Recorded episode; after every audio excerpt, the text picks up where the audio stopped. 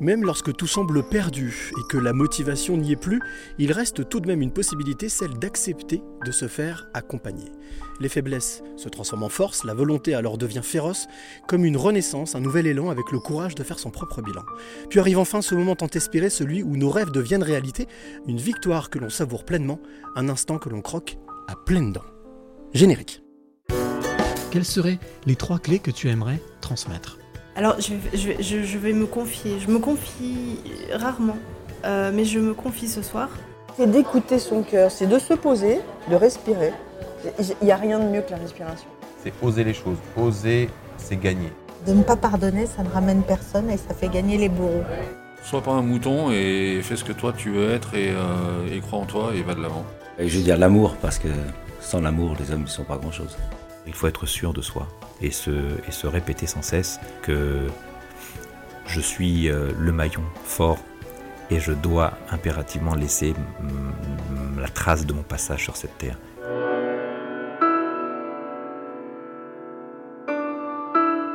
Les passeurs de clés, 117e épisode. Et dans quel lieu?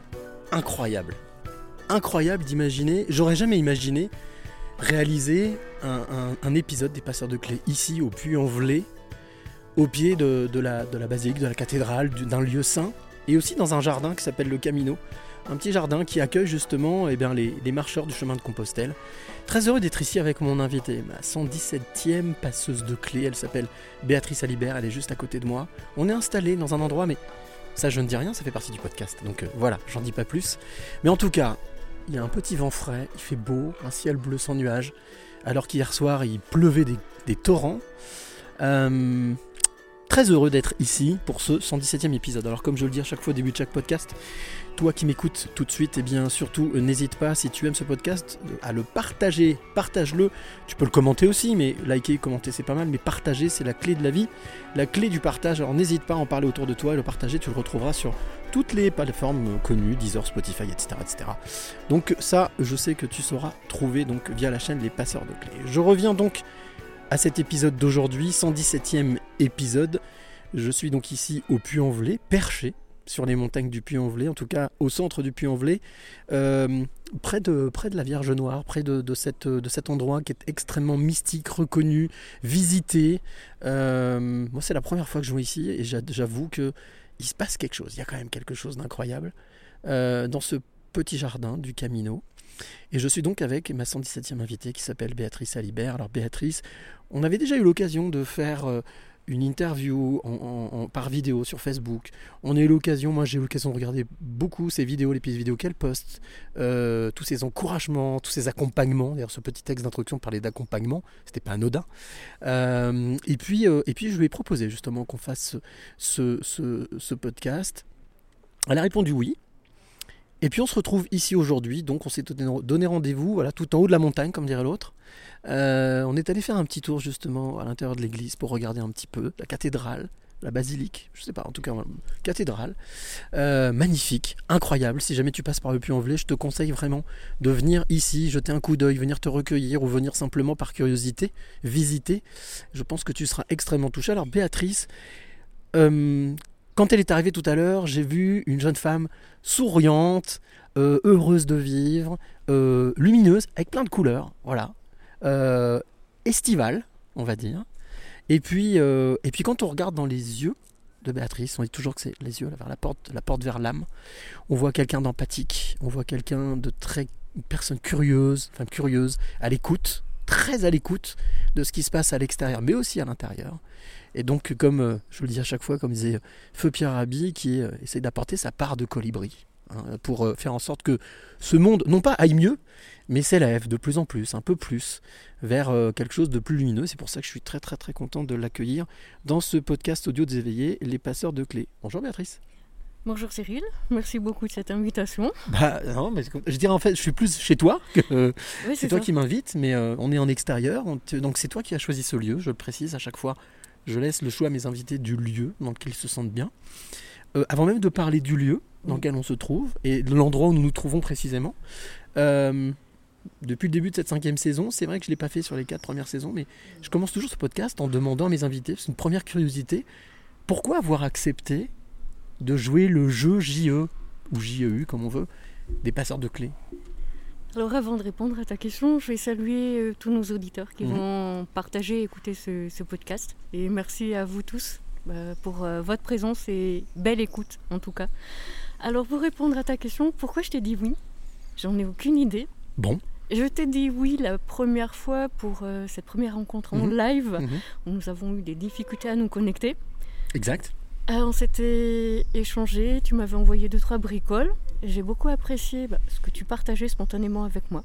Donc j'ai été dans cette réciprocité, dans cet élan naturel. Et euh, à l'issue de la première interview, lorsque tu m'as demandé euh, si je voulais faire partie de tes clés, je Des ne passeurs de savais clés, oui. même pas de quoi tu... il s'agissait vraiment. à Donc ça veut dire que tu n'es pas allé écouter, tu n'es pas, tu n'as Mais pas. non, je découvre. Très bien, d'accord. Je suis vraiment À la novice découverte. à la découverte, Génial. à l'aventure. C'est top. Et je pense que c'est un élan du cœur. Et au vu de ce qui se passe ce matin dans cette rencontre, je crois que c'est pas anodin. Un élan de l'âme peut-être même plus que Euh, du cœur. hein. Enfin quelque chose de profond. Oui, c'est des rencontres euh, qui sont programmées déjà. Voilà, c'est de ça, exactement. Alors, même si tu, tu ne sais pas pourquoi, tu m'as dit oui, euh, on se retrouve ici, donc au Camino, Oui. qui est près de l'église du Puy-en-Velay. Euh, on est dans un petit jardin. Oui. Alors, premier exercice, je vais te demander, Béatrice, euh, comme je l'ai dit, tu sais, et d'ailleurs tu as salué celles et ceux qui nous écoutent, Oui. j'ai pour habitude de, de demander un, petit, un premier exercice à mes invités, c'est de décrire avec leurs yeux et leurs mots Oui. l'endroit où nous nous trouvons pour que celles ou ceux qui nous écoutent puissent s'immerger avec nous pendant tout cet entretien-là. Exercice, euh, j'allais dire presque artistique, Ouais. avec tes yeux, tes mots, décrire le lieu où nous sommes, l'endroit où nous sommes. Ok. Alors, il faut savoir que ce lieu, en fait, il se trouve à 100 mètres à côté de la cathédrale. Ah, mais on ne peut pas faire plus près. Et cette cathédrale du Puy-en-Velay, c'est un sanctuaire marial qui a euh, une capacité de guérison autant importante que Lourdes. Et quand euh, il y a eu le choix entre Lourdes et le Puy-en-Velay, qui est un très très vieux sanctuaire marial, Mhm. le Puy-en-Velay, qui a été, euh, il y a eu une révélation, une petite bergère également, par un cerf qui a dépeint euh, et décrit euh, là où devait être construite justement cette cathédrale du Puy-en-Velay, qui Mhm. est construite en plusieurs années. D'accord. Et il y a une pierre de guérison. Donc pour les personnes qui souhaitent venir au Puy-en-Velay, allez-y, venez. Il est autant chargé, vibratoire et de guérison que Lourdes. Voilà. Donc, sauf qu'il n'est pas connu. Et il n'est pas connu pour euh, une certaine raison aussi, parce qu'il y a des forces en puissance qui s'opposent au Puy-en-Velay. A- Avant même de, Oui. de décrire ce- le petit, petit écrin dans lequel nous sommes, que tu as choisi, Oui. euh, c'est quelque chose d'important pour toi, justement, euh, tout ce dont tu parles cette notion de spiritualité, cette notion de... On va parler de religion, mais Oui, oui. de, de- de spiritualité. C'est quelque chose qui, qui te parle et qui est importante dans, ton, dans, ton- dans ta vie? Alors, euh, c'est important et ça me parle dans deux sens. Je vais Mhm. répondre à ces questions avec deux réponses. Mhm. La première, c'est que c'est qui je suis depuis, depuis toute petite, D'accord. de par certaines rencontres et certaines choses que j'ai vues, toute petite. On va en parler. Voilà.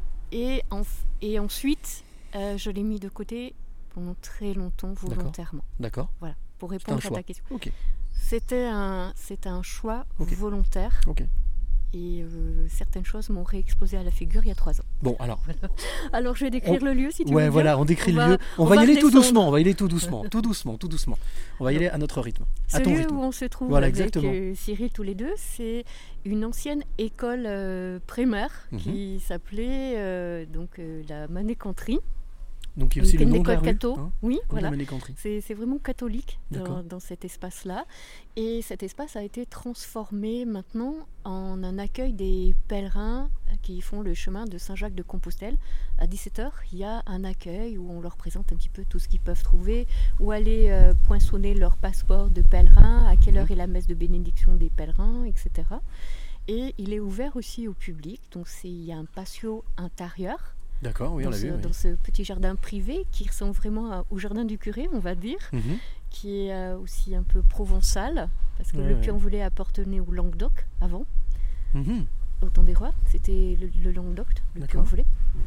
Et euh, voilà, il est, on peut y venir euh, consommer, rester là un moment euh, tant qu'on veut. Il est tenu par euh, des bénévoles qui se relient tout l'été, justement, de juillet à septembre, pour accueillir euh, les pèlerins et toutes les personnes qui souhaitent venir se, se reposer. Donc ça s'appelle le Camino, parce que El Camino, Camino. en espagnol c'est le chemin, hein, Voilà. El Camino.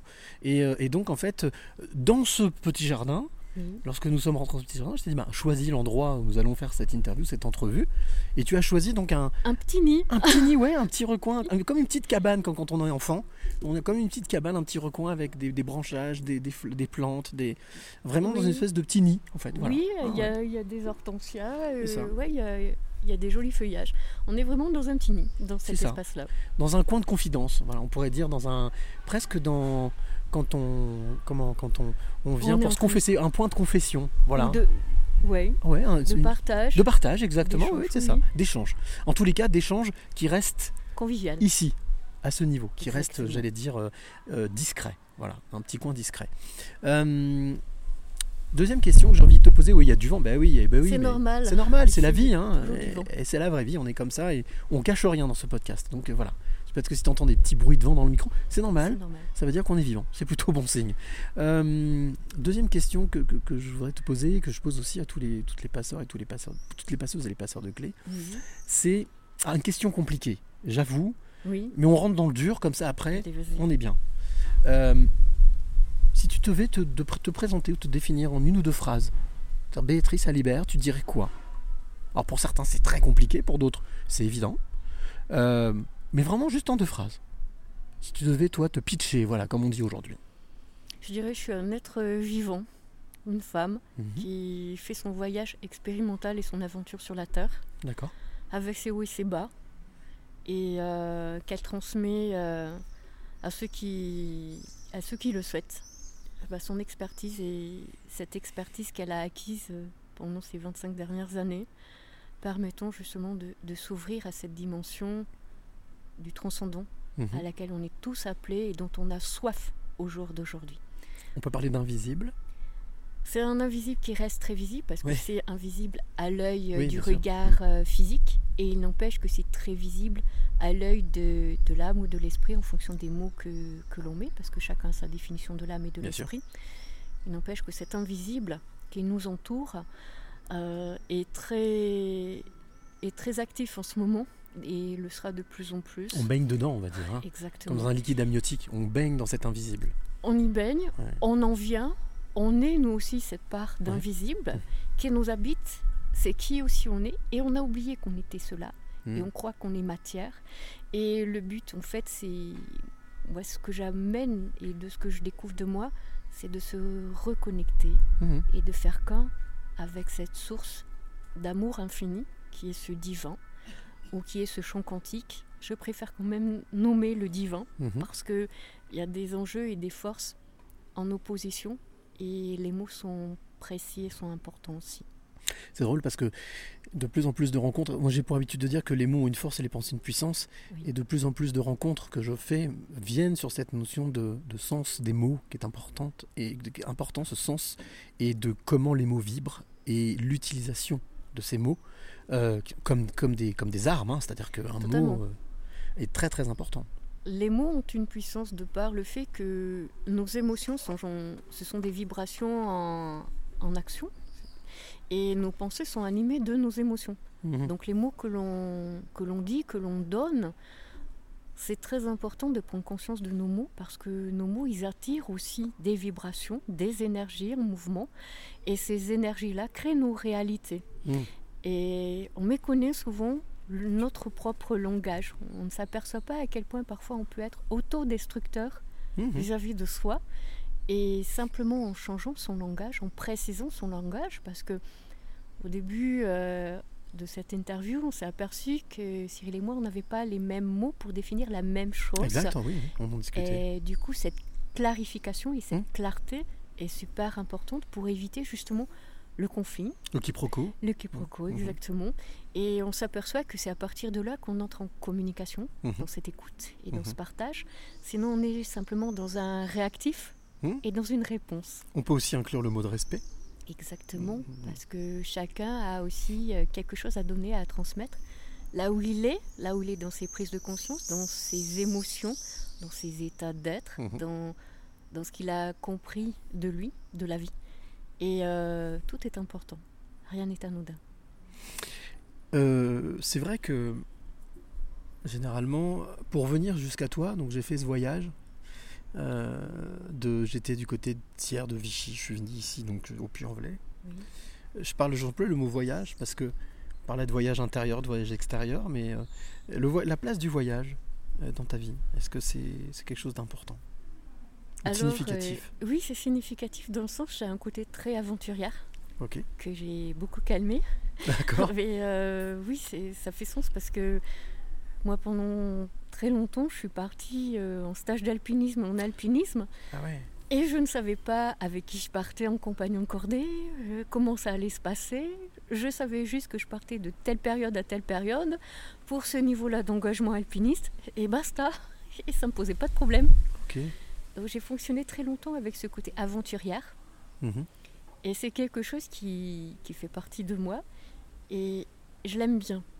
Ok. Et en même temps, je l'ai, je l'ai calmé, je l'ai freiné D'accord. à cause de certaines blessures que j'ai vécues. Ok. Ok. Voilà, tout simplement. Donc oui, le voyage est important. Et, et c'est quelque chose qui, qui, euh, on va dire, euh, t'anime? De- d'animal, hein, mais est-ce que le, justement, ce, ce voyage. Alors, bah là, tu parlais d'un voyage, mais voyage Oui. aussi de prise de risque quand même, parce que. C'est des prises de risque. Ouais, Bah écoute, déjà, euh, peut-être qu'il y a des personnes qui ont créé euh, leur entreprise, qui sont Mhm. euh, sans filet, hein, qui sont en dehors du système. C'est une, une énorme aventure. Mhm. L'entrepreneuriat, Mhm. quand on travaille à son compte, c'est une aventure en elle-même, c'est un voyage. C'est un peu de l'alpinisme, hein, parce qu'on gravit, on gravit, on exactement. gravit. ouais, ouais. Exactement. Très souvent, c'est ce que je me dis aussi. Je me dis, bon, allez, là, t'es au camp 2, au camp base.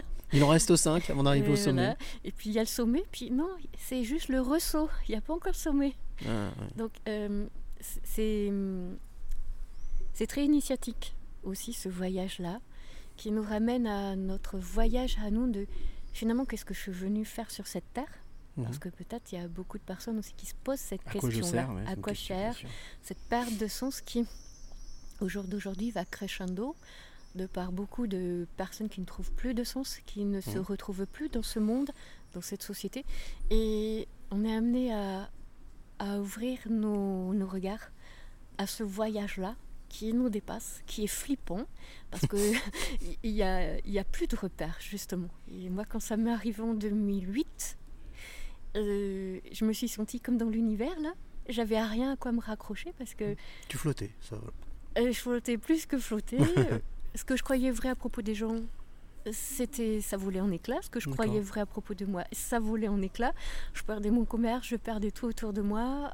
Euh, j'étais, c'était un, un chemin de croix, véritablement un chemin de croix. On va en reparler. Voilà. On va en reparler, Donc on va ce voyage est, un voyage, le voyage, la place du voyage donc est importante dans ta vie. oui, Et quelque chose, l'aventure. l'aventure, l'aventure aventurière exploratrice. Ouais, moi j'aurais bien aimé la vie Ouais. de Michael Mike Horn. Horn. Ouais. Ah ouais, j'adore ça. Eh ben, tu vois, dans les passeurs de clés, il y a un, il y a un explo- aventure explorateur qui s'appelle Rémi Camus, Oui. et justement, qui vit cette. Qui, il n'y a pas longtemps, vient de battre, vient de faire traverser Calvi Monaco à la nage. Donc, il vit, c'est sa vie. L'aventure, c'est sa vie. On va revenir à quelque chose de beaucoup plus. euh, beaucoup plus imaginatif. Je vais te demander, te proposer, si tu es d'accord, de t'emmener en voyage. Mhm. Si tu es d'accord, on Oui. va pas bouger, on reste là. Oui. Par contre, quand je parlais de créativité, d'imagination, ça va simplement euh, nécessiter un petit peu d'imagination, puisque pour ce voyage, j'utilise cette fameuse voiture, tu sais, qui de Marty McFly, la DeLorean, tu sais, qui voyage dans le temps. Ah oui. Voilà, donc en fait, il n'y a rien à faire. On se met dedans, elle, elle voyage, Mhm. et on, on arrive on doit arriver. Donc, la question que je pose toujours, c'est est-ce que tu es d'accord pour m'accompagner Oui, vas-y, on y va. On y va Oui, on y va. Ça, oh, je vois, je, je vois le- l'œil, l'œil de, voilà, de l'aventurière, de, voilà, de vouloir un peu vivre l'aventure. Alors, bah écoute, puisque c'est d'accord, on y va, on s'installe. Les portes se ferment. Je tape sur le clavier une date, un lieu pour le voyage. La voiture décolle. Elle est partie. Ça y est, c'est parti. On voyage, on voyage, on voyage, on voyage. On voit rien, parce qu'on voyage rien, dans le on temps. voyage. La voiture arrive, Ouais, destination, elle se pose. Les portes s'ouvrent super. et on sort de la voiture. Et là, très rapidement, très rapidement, je vois que tu, tu prends tes marques. Oui. On est là, on est quel... alors, je- moi je connais pas du tout hein, le- l'endroit où on s'est posé, où on est arrivé, on a voyagé. Mais je vois que toi très très vite, oh, j'ai l'impression que même tu parles toute seule. Oh ça, oh ça, hop, des choses qui reviennent comme ça. Oui. Comme un, un lieu que tu connais, a priori. Un lieu que tu connais. Et très rapidement, avant même. C'est ça, il y a même le vent, voilà. qui est- Oui. voilà. Il souffle, il y a du vent. Il y a du vent. Il y a du vent. Bien. Il y a ouais. du vent. Euh, et, et très rapidement, je sens comme une présence derrière moi. Mhm. Juste derrière moi. Donc je me retourne, bien entendu. Oui. Je vois rien. Je- C'est bizarre. Tu vois Je vois rien. Oui. Je me retourne, je te vois. Oui. Je ressens une présence derrière moi. Je me retourne et là, je vois une petite fille qui est juste derrière moi, avec des grands yeux comme ça, qui me regarde. Pas un mot. Je dis, ça va, tu vas bien? Un grand sourire, pas un mot. Je dis mais Qui c'est? Eh oui, je dis, mais qui tu es? Et elle me dit, et toi, comment tu t'appelles? Je dis, bah moi, je m'appelle Cyril. Tu vois, je suis venu avec Béatrice. Alors, ça paraît fou, mais on vient du, on vient du futur. On a voyagé avec la voiture qui est là-bas, tu vois, qui est toute en inox, qui brille. Je lui dis, mais toi, comment tu t'appelles? Elle me regarde avec des grands yeux. Elle fait un grand sourire. Elle me dit, Je vois la chute. je m'appelle Béatrice. Béatrice. Béatrice, 6-8 ans.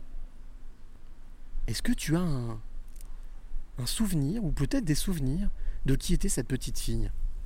Est-ce qu'elle était aventurière déjà? Est-ce qu'elle était curieuse? Est-ce qu'elle était... euh, Voilà. Oui, c'était une petite fille. euh, alors j'ai très peu de souvenirs de cette période-là. Tout simplement parce que j'ai perdu la mémoire à l'âge de 7 ans. d'accord. Donc euh, j'ai dû réapprendre énormément de choses. Ah ouais Donc Incroyable. c'était une petite fille de, du peu que je puisse me souvenir. Mhm, Très joueuse, mhm, très bout en train, mhm. meneuse. Donc souriante. Oui, Ouais. oui. Euh, Curieuse Curieuse, meneuse. Et très très vivante. D'accord. Et donc, euh, ben, il y avait l'école, je suppose, il y avait euh, toutes ces choses-là, les camarades, euh, les... Est-ce que c'était quelque chose de... Parce que souvent, l'école, Oui. c'est tout ou rien. hein. Soit c'est génial, soit c'est... C'est vraiment... euh, Rasoir. très rasoir. C'est vraiment... Non, j'ai pas envie d'y aller. L'école, c'était quoi? C'était un univers de jeu? C'était un univers, euh, non, quelque chose d'imposé? Alors, je pourrais répondre à cette question que après 7 ans, puisque Oui, j'ai énormément Mm. oublié toute ma phase de Entre première enfance jusqu'à l'âge de 7 ans. puisque 0,7 ans, en fait, ouais. J'ai perdu connaissance et j'ai complètement oublié. Ça s'est effacé. Ça Mm. s'est effacé. D'accord, ok. Et pareil pour le scolaire, c'est-à-dire tout ce que j'avais appris, j'ai Ah ouais. dû le réapprendre Ah pratiquement. ouais, Ça a été pour moi assez compliqué. le quelle scolaire. aventure tu parles d'une Ah, aventure. Voilà, c'est ça, oui. oui, totalement. Euh, Remise en j'avais question. certains souvenirs, bon, j'avais pas oublié qui étaient mes parents, tout ça, mais moi, ce que j'avais fait avant, Mhm. occulté, complètement occulté. Je sais ce qui s'est passé. Mhm. Ça, ça ferait bizarre d'en parler comme ça aux auditeurs parce qu'il Mhm. y a deux, trois notions à connaître et à comprendre. Et En tout cas, il y a eu il y a eu une av- avant 6 ans, une Mhm. Béatrice, et après une autre Une autre, Béatrice différente, très différente. Et pour moi, l'école, ça a été une horreur Mhm. de se plier à quelque chose qui n'avait pas de sens pour moi. D'accord. pas de sens du tout. Écouter quelqu'un qui parle alors que voilà, oui, c'était. Ça faisait pas sens. Euh, donc je partais énormément. J'étais pas. Ok. J'avais cette faculté déjà de partir. De voyager, de, en tout cas, peut-être regarder à travers la fenêtre, les nu- voir les nuages ou oui, dessiner. puis j'étais voilà. ailleurs, vraiment Ah ouais, ailleurs. Voilà, donc c'était très dur pour moi d'être euh, Présente assis le cul ici. sur la Mm. chaise pendant 8 heures. c'est ça, c'est ce qu'on dit, ouais. C'est ça. Pour moi, ça a été horreur. Par contre, euh, j'ai commencé à m'éclater à l'école quand j'ai- je suis entrée en première terminale. Ok. Ouais, c'est bizarre. Alors, euh, tout ce qui était sport, dessin, il n'y avait aucun souci pour moi. je baignais là-dedans. J'ai toujours baigné dans le sport. Ok. Et euh, quand je suis arrivée en première, j'ai eu une rencontre avec un prof de français excellent. D'accord. Donc à l'époque, il y avait, je sais pas si tu te souviens, la marche du siècle avec Bien Jean-Marie Cavada. Cavada, bien sûr. Alors on regardait ça, puis on en débattait pendant les récrés avec le prof de français. Quel prof de français exceptionnel. Ouais, carrément. Et euh, là, j'ai commencé à, à lire pratiquement un livre euh, tous les 15 jours. Donc là, la passion de la lecture, peut-être même de l'écriture, enfin, en tout cas de, la littérature. du français, de la Mm. littérature. Là, j'ai commencé à découvrir une autre version que la grammaire, l'orthographe, Mm. la conjugaison. Euh, Grâce à cette rencontre. Oui, C'est une rencontre. hein. Ah, vraiment, ça a été une rencontre, ce prof de français euh, exceptionnel. Et euh, j'ai tellement aimé ça que ensuite, quand j'ai eu la philo, je me suis éclatée avec la philo. Ah oui, d'accord. Là, vraiment, euh, quand j'ai découvert Mhm. Freud, Jung, etc., euh, j'ai dit, mais attends... euh, Un fab- fabuleux outil de voyage, là. ah oui, ça Voilà. faisait sens. C'était mon univers, c'était qui, j'étais. Et, euh, et j'avais envie de, de continuer mes études là-dedans. Tu vois, c'était quelque chose qui faisait véritablement sens pour moi. Oui, j'allais te demander justement, est-ce qu'à ce moment-là, une vocation est née ou Oui, envie sauf que je venais de deux secteurs différents, à la fois d'un secteur euh, bio, chimie, laboratoire. Oh là, c'est très scientifique ça. pas- J'ai ce parcours-là. Mhm. Et en même temps, je découvrais cet univers très philosophique, très littéraire qui, qui me parlait énormément. Mhm. J'ai une capacité fabuleuse de voyager avec les livres, de me représenter. euh, j'ai lu Ah quand ouais. j'étais ado euh, Ulysse, euh, j'ai grandi avec toute la mythologie grecque, égyptienne. J'ai adoré ça. Donc là, tu voyais comme un film, tu, tu voyais ah oui, les moi choses. je fais ouais. mon film, hein. Ouais, carrément. Je, je pars en voyage, j'y suis déjà dedans. Mhm.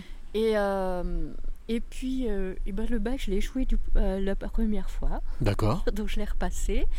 Et puis euh, ensuite, euh, j'ai pas eu ce goût de, de faire des études sur du long terme. Mhm. Et c'est là que j'ai passé dans mes filières sportives où j'ai intégré ben, le brevet d'État D'accord. et où là j'ai eu aussi de très belles rencontres parce que moi j'avais des profs STAPS, des Oui. maîtres de conférences. Mhm. J'ai vraiment la filière longue de l'éducateur sportif où j'ai appris à l'ancienne en fait tout ce qui est ce coaching que l'on propose maintenant. Moi, je l'ai appris, tu vois, il y a, ça remonte à plus de 20 ans. Et donc, ça a été, euh, on va dire, une grande partie de, de ta vie, justement, euh, ce- éducatrice, enfin, de travailler dans, dans le sport? Oui, j'ai- alors j'ai bossé 7 ans. Euh, à l'époque, euh, moi je te parle de ça, c'est avant 2000. Mhm. Et en 2000, ça fait vieux, hein Non, c'était hier. Oui, voilà, c'est ça. Et euh, alors déjà, euh, je- des fois j'étais plus jeune que les patients que je prenais en charge. Ok, parce que tu travaillais avec des patients. Alors, Mhm. j'ai bossé dans deux univers. IM Pro, donc c'est des jeunes adolescents jusqu'à 20 ans qui sont en déficience mentale moyenne et légère. Ok. J'ai bossé là. Et j'ai bossé en hôpital psychiatrique. Ok, oui, deux univers euh, Différents. différents, mais quand même durs, enfin compliqués. Oui, c'est ça. Mm. Donc j'ai eu euh, l'opportunité de bosser en psychiatrie quand je préparais mon diplôme, Mhm. où j'ai eu un... C'était pas mon maître de stage, mais comme tel, qui lui avait créé véritablement et installé la pratique sportive en hôpital psychiatrique qui venait compléter l'accompagnement des patients Mhm. Pour euh, aider et accompagner justement eh bien, les pathologies, les difficultés de l'estime de soi, de la confiance, de la gestion des émotions, etc. Mhm. Donc j'étais vraiment avec une personne qui avait tout créé. C'est génial. oui, j'ai énormément appris à- auprès de cette personne. Et ensuite, je suis partie en IM Pro. D'accord. Et là, j'ai rencontré le système, En IM Pro, ça veut dire quoi donc? Euh, Institut euh, médico-professionnel. Donc c'est là Ah, où j'étais avec des personnes de 15 à 20 ans. plus, donc, plus jeune. Donc Pas tout à plus. Pas jeune que moi, plus. Ouais. mais on n'avait pas non Grande plus une grande ça, différence. Et, euh, et ben, bien évidemment, en tant que femme, euh, des fois, tu as des couples que des jeunes, des Mhm. ados garçons. Mhm. Donc, tu as ce respect à, à mettre tout de suite, à cadrer tout de Mhm, suite, hein, mhm. parce que sinon, il y avait des personnes qui étaient là pour pas être en maison de redressement. Donc, Ah, tu, tu cadres très rapidement, cette autorité à prendre très Mhm, vite. mhm. Et euh, c'était un milieu, il n'y avait pas beaucoup de femmes. Et le sport, à l'époque, c'est pas beaucoup de spam- femmes non plus. Tu veux dire Dans dans le le milieu du sport? Dans le milieu du sport De ce milieu-là aussi psychiatrique et psychopathologique. Mhm. Parce que la particularité du brevet d'état que j'ai passé, à l'époque, il n'y avait qu'un seul degré. Maintenant, il y en a deux. Mhm. À l'époque, il n'y en avait qu'un. Donc, il était très complexe. Et on avait l'obligation de connaître la psychologie, la pédagogie, la psychiatrie, donc les maladies mentales, et euh, toute la didactique, la connaissance des activités sportives et comment on peut les adapter et Ah oui, les mettre sûr. en place Mhm. pour euh, Oui, une ça pathologie. l'objectif, bien sûr. Gérer un patient, mais gérer un groupe. Donc euh, c'est assez, c'était assez complexe. Et euh, il y avait très peu de femmes qui se lançaient là-dedans. Nous, on était trois dans ma promo, tu vois. Sur combien de, de à candidats peu près. euh, alors au total, je, je pourrais pas te dire parce qu'à chaque fois on se retrouvait, on était une vingtaine, Mhm. mais on a dû être 50 dans la promo. Ah oui, donc Donc 3 c'est sur pas 50, beaucoup, c'est hein. pas terrible, oui. Voilà. C'est peu. Donc il fallait faire son trou. Aujourd'hui, c'est un peu plus? Non, peut-être que tu as quitté, Aujourd'hui, euh, oui, j'ai complètement quitté euh, depuis euh, 2005, j'ai complètement quitté cet univers. Aujourd'hui, il y en a plus. Mhm. Ça s'est démocratisé. Et puis ça s'est ouvert surtout. Parce que quand je suis rentrée euh, dans cette IM Pro à l'époque, j'étais avec des, euh, des personnes issues des 1968, Ah, d'accord. Voilà. Et qui étaient très routinières, casanières. Mhm. Et ils étaient très dans leur, euh, dans leur milieu. Et moi, j'étais l'étrangère qui arrivait avec euh, mon diplôme, avec. euh, Mm. Ça voilà. que tu parlais du système en fait. Confron- Exactement. Tu t'es confron- confronté au système, À ce au système. bloc. Au bloc qui ne Ouais. voulait pas du tout évoluer, pas du tout avancer. Et... Voilà. Donc je suis rentrée dans un système très fermé. Puis c'est très fermé, hein, le, le milieu du handicap aussi. Mhm. Et euh, moi j'ai adoré parce que euh, je faisais des colonies pour gagner mes... Enfin, depuis l'âge de 18 ans, je- faisais des colonies de vacances, mais des colonies avec des publics atteints de handicap mental. Ok. J'aurais beaucoup aimé travailler à l'Arche euh, avec euh, Mhm. des personnes atteintes de trisomie. Mhm. Et J'ai j'ai aimé beaucoup ces, ces publics. Parce que tu mens pas et ils mentent pas. Eh oui. Et c'est clash. Et ça. en même temps, c'est très, très vrai la relation. Mhm. Donc moi, je me destinais à ça. Tu vois Quel souvenir t'en gardes de, de cette période justement euh Parce qu'après c'est forcément donc il y a une bascule. Oui. T'as fait quelque chose d'autre, oh, t'as fait autre chose, mais quel, euh, quand tu penses à, à cette période-là que tu viens de d'évoquer, Oui. c'est quoi l'émotion qui te vient? Le taquet, j'étais au taquet parce que j'étais au sommet de ma forme. Là. Ok. je faisais 20 heures d'entraînement par semaine.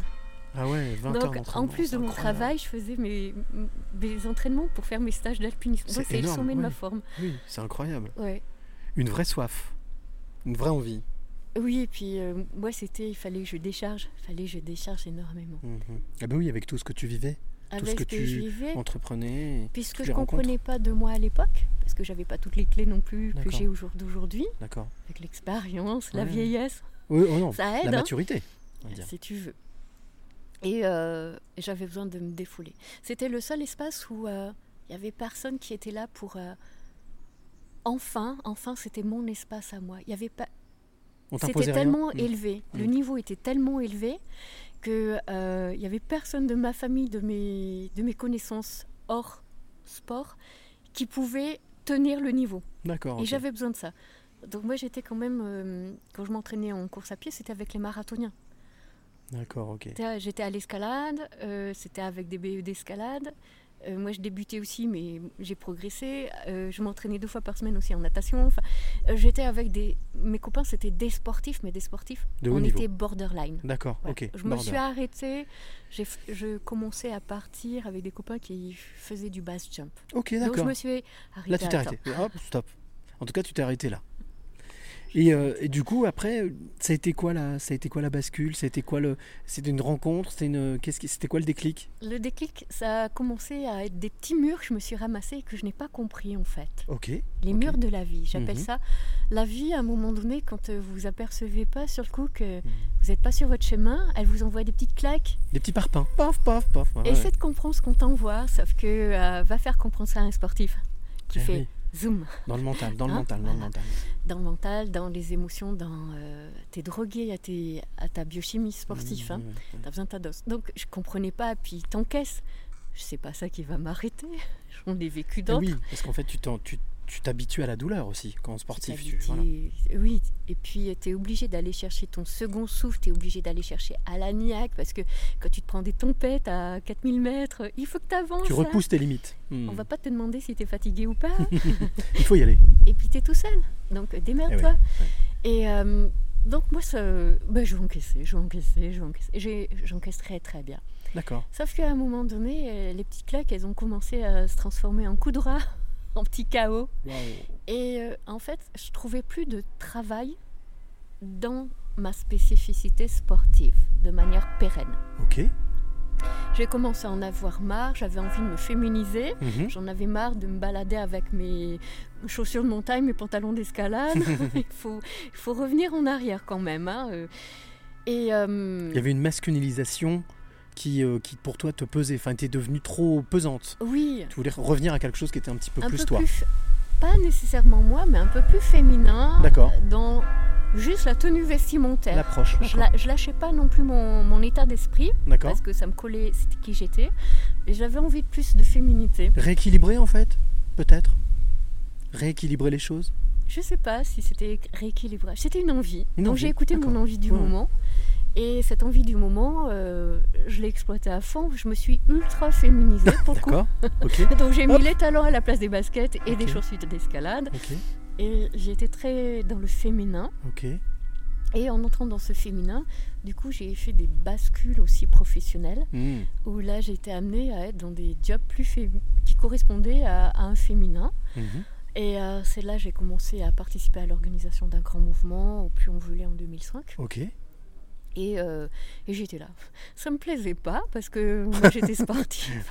Et rester dedans tout le temps, Trop plan-plan. c'était dur Ouais, pour ouais. moi. Bon, euh, j'ai tenu mon engagement. Ouais.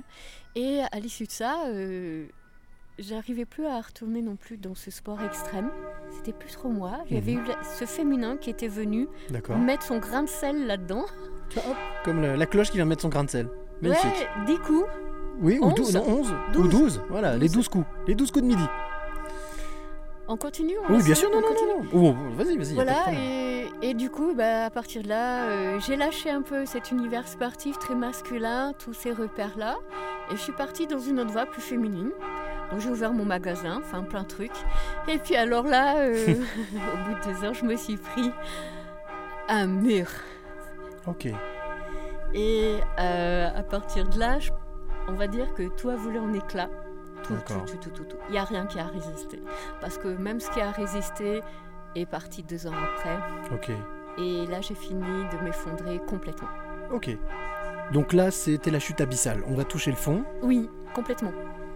pour Euh, taper avec le talon et va remonter. Oui. euh, alors, au moment où je chute complet, complet, complet, c'est 2011. Ouais. Et quand tu dis que tu chutes, c'est-à-dire c'est dépression, c'est pas bien, c'est tout perdu, c'est, ça se matérialise comment?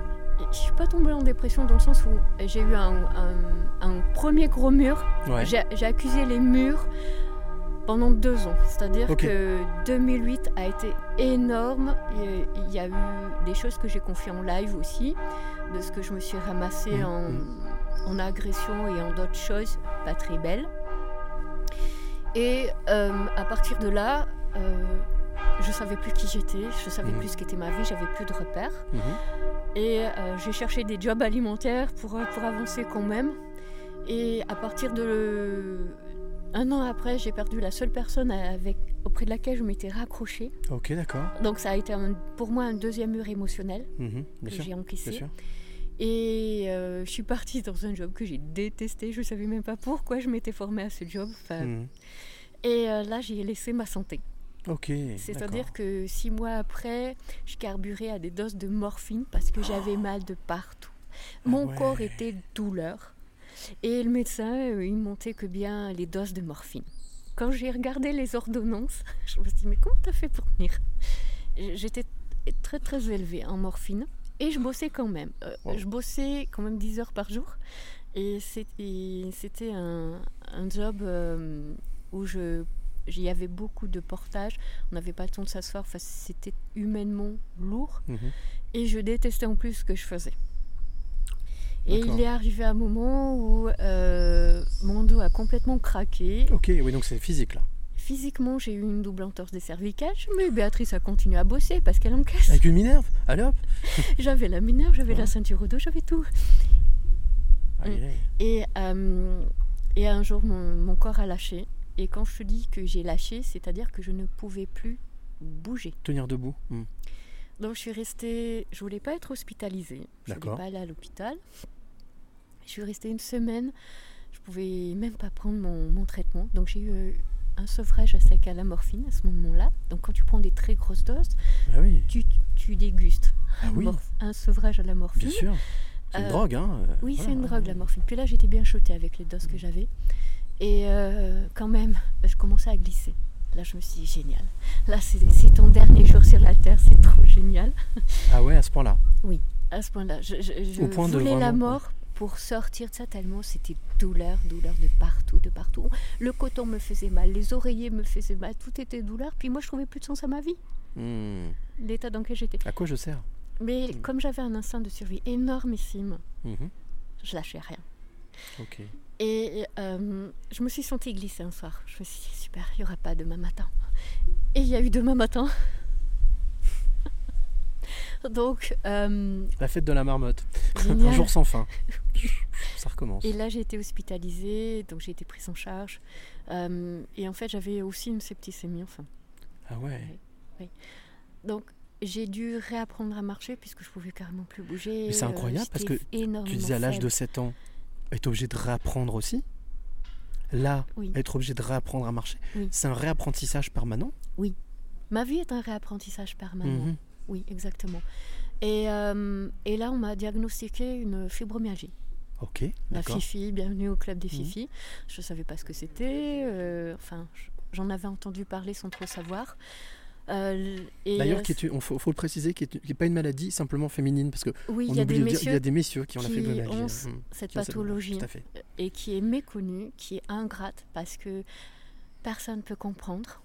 Euh, ouais, c- ça m'a pris un an pour retrouver, on va dire, un kilomètre de marche. Ok.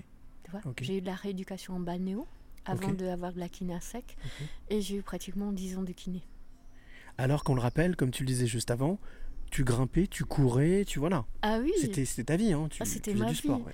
Et heureusement, parce que quand le médecin il m'a dit ça, j'avais la fifi, donc j'ai été prise en charge par le centre de la douleur. D'accord. Et comme je ne pouvais plus prendre de morphine, je vous explique même pas. Mhm, mhm. C'était du paracétamol. Ah Donc ceux qui ont la fifi, ils savent très bien que on est souvent couché par la douleur. Mhm. Et euh, j'ai eu un TENS, des, des électrodes électriques à mettre dans le dos pour calmer les influx nerveux. Ok. Parce que le système nerveux est complètement déréglé. C'est ça. Il y a un dérèglement du système nerveux au niveau des muscles, Voilà. ce qui fait que ça, ça En crée des- des- des permanence, on t'envoie de la douleur, alors qu'il n'y a aucune raison d'avoir de la douleur. Et au-delà de la douleur, moi, avec la septicémie, j'ai développé une dysbiose intestinale que j'ai su cinq ans après en étant prise en charge par un autre euh, professeur en immunologie à Lyon pour le coup. De découverte en découverte. Tu vois, Mhm. mon- ma vie est un voyage. Quelle aventure Et euh, quand il m'a dit que j'avais ça, que peut-être ça allait descendre dans les jambes, que je ne remarcherais pas, j'ai regardé, j'ai dit, mon corps, je connais, j'exige de lui ce que je veux, donc il va marcher. Ok. Je suis partie de là, et à partir de là, j'ai rien lâché pour remettre en marche mon corps. Ça m'a pris dix ans. Mais Mais ça, mais ça, ça a marché. Voilà, ça a marché. Et ça a marché. C'est le cas de le dire. Oui. Je peux monter les étages, je peux re- mon- partir en montagne. Je, je fais plus d'escalade que je faisais. Mais il n'empêche que je peux faire mes marches rapides. Tu te déplaces. Je me déplace, je monte les escaliers. Enfin, et je suis euh, sans douleur de Fifi depuis deux ans, quand même. C'est incroyable. Voilà. Donc, ceux qui écoutent ce podcast, qui ont la fibromyalgie, Mhm. euh, la Fifi, c'est pas euh, une pas fatalité. C'est pas fini, voilà. Vous avez totalement la possibilité d'en sortir. Et j'en suis sortie en reprenant mon corps, mon mental, Mhm. mon système nerveux, à tout aligner, à tout, tout, tout faire suivre. Pas que un truc et un truc. Et chaque fois que je vais passer 2-3 jours couché de douleur, je passais 2-3 jours couché de douleur. Et je recommençais dès que je pouvais marcher. Mhm. C'est-à-dire que je repartais toujours là où la douleur m'avait lâché. Ok, d'accord. J'ai jamais laissé la douleur avoir le, dernier dessus. mot. Jamais. Voilà.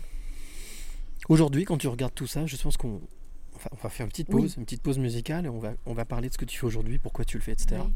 Euh, quand tu regardes justement, on a, fait, on a fait un joli retour en arrière, on a fait un voyage dans le temps, tu vois, on est revenu jusqu'à aujourd'hui. Qu'est-ce que, quelle leçon tu en tires, ou quelle, en tout cas, quelle, euh, quelle clé tu t'en as tiré, toi, de, de cette, euh, cette vie de combat parce que, Alors, de combat, ou en tout cas de, d'effort, de, de repousser ses limites, de Mm. ne jamais dire euh, c'est foutu, de toujours. euh, Ce que j'en tire et ce que j'en tire de plus en plus, c'est que je suis la seule personne à décider ce qui est bon Mhm. pour moi. Et que si moi je décide autrement que les autres, c'est ce que moi je décide qui est important. Mhm. Et c'est ultra important. Ultra important. Parce que j'ai jamais écouté. euh, c'est quand j'ai écouté les uns et les autres que j'en ai pris plein la gueule. Ouais. Voilà. Donc au final, euh, puisqu'on est justement sur le, le point de départ des marcheurs du chemin de Compostelle, Oui. quand on est marcheur, on marche dans ses pompes. Donc rester dans ses pompes, ou plutôt d'aller voir les pompes des autres. Exactement. Sauf que c'est pas si évident que ça Mhm. de trouver nos propres pompes. Oui, déjà, il faut les trouver, bien sûr.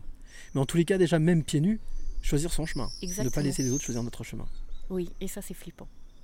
Écoute, je te propose qu'on fasse une petite pause. Oui, hein. ça marche. Petite pause que j'appelle la parenthèse musicale. Ouais. Euh, dans chaque podcast, j'aime euh, chaque podcast, chaque épisode, j'aime à décou- faire découvrir une artiste ou un artiste, auteur, compositeur, interprète.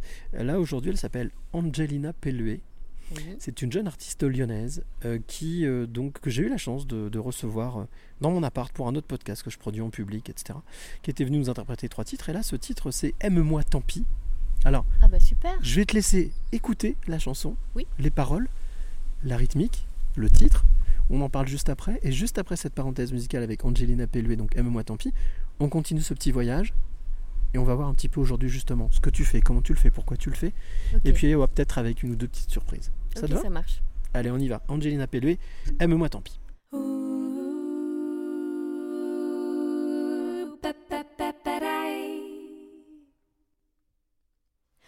Je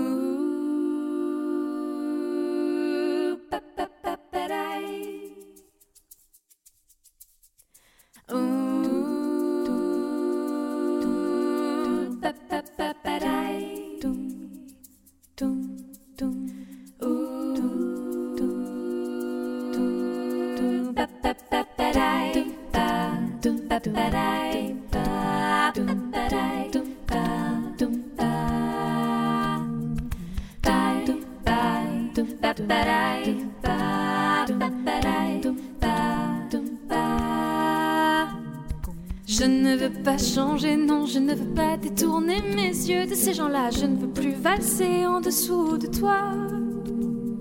Je ne veux plus noyer dans la tequila les dernières effluves de ta voix. Je ne veux plus valser entre tes bras. Aime-moi, tant pis, tant pis, aime-moi, aime-moi même si je ne t'aime pas. Aime-moi, tant pis, tant pis, aime-moi. Aime-moi, tant pis, tant pis, aime-moi, aime-moi même si je ne t'aime pas. Aime-moi, tant pis, tant pis, aime-moi.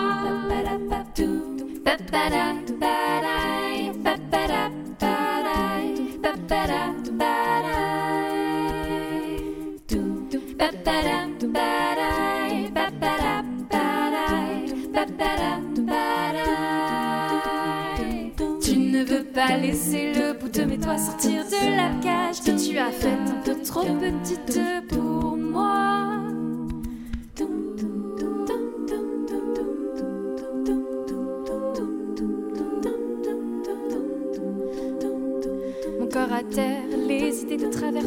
d'avoir tant tourné. La chaleur amère de ton odeur sur la mienne, je viens enfin de l'oublier. Mon corps à terre, les idées de travers fracassées d'avoir tant tourné. La chaleur amère de ton odeur sur la mienne, je viens enfin de l'oublier.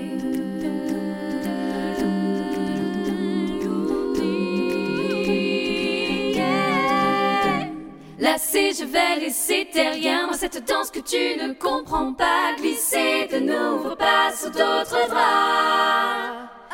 Mais Aime-moi, tant pis, tant pis, aime-moi, aime-moi même si je ne t'aime pas. Aime-moi, tant pis,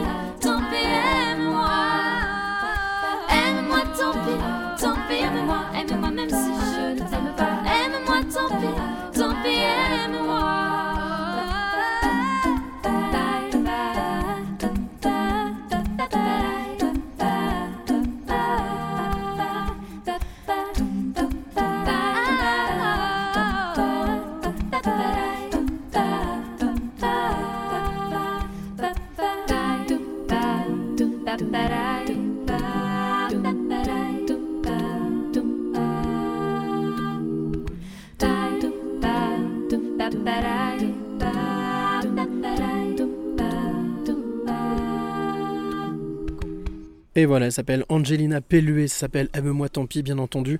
Toi qui es de l'autre côté, qui écoute ce podcast, je te mettrai toutes les informations utiles et nécessaires pour aller découvrir eh bien, ce que fait Angelina, jeune artiste, interprète, auteur-interprète, auteur, interprète, euh, compositrice, euh, bourrée de talent, qui euh, voilà, fait plein plein plein de choses. Et tu pourras aller découvrir tout son univers. Voilà. Béatrice, ça t'a plu, cette petite euh, parenthèse musicale? Oui, beaucoup. J'ai Ouais. beaucoup aimé sur ta cage.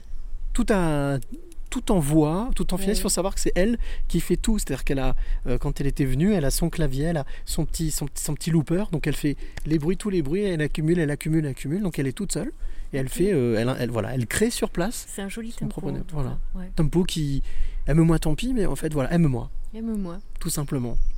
Allez, on revient euh, non pas à nos moutons, mais justement euh, bien à, à, À voyage. ton voyage, sur ton voyage, ton voyage. euh, Aujourd'hui, Oui. Béatrice Alibert, qu'est-ce qu'elle fait? Qu'est-ce que tu fais aujourd'hui dans la vie? Euh, Je rappelle que le texte d'introduction, généralement, a toujours un peu une relation. Le texte est accompagné. Oui. Tu accompagnes, en fait. C'est ça. Alors euh, derrière accompagnement, il y a aussi euh, coaching. Au jour d'aujourd'hui, j'accompagne et je coach eh bien, euh, les personnes qui viennent me voir pour euh, construire ce mindset de croissance. Le mindset, c'est l'état d'esprit Mhm. qui construit aussi l'état d'être et euh, dépasser nos blocages. Sortir de, de tous ces freins Mhm. mentaux et émotionnels euh, qui nous empêchent eh bien, d'aller réaliser cette vie à laquelle on a envie, on a rêvé et on aspire pour soi. Donc, aller dans cet épanouissement. Je me trompe ou j'ai eu la sensation que tu t'intéressais notamment à un public masculin? Alors, c'est pas que je m'intéresse précisément à un public. C'est venu à toi?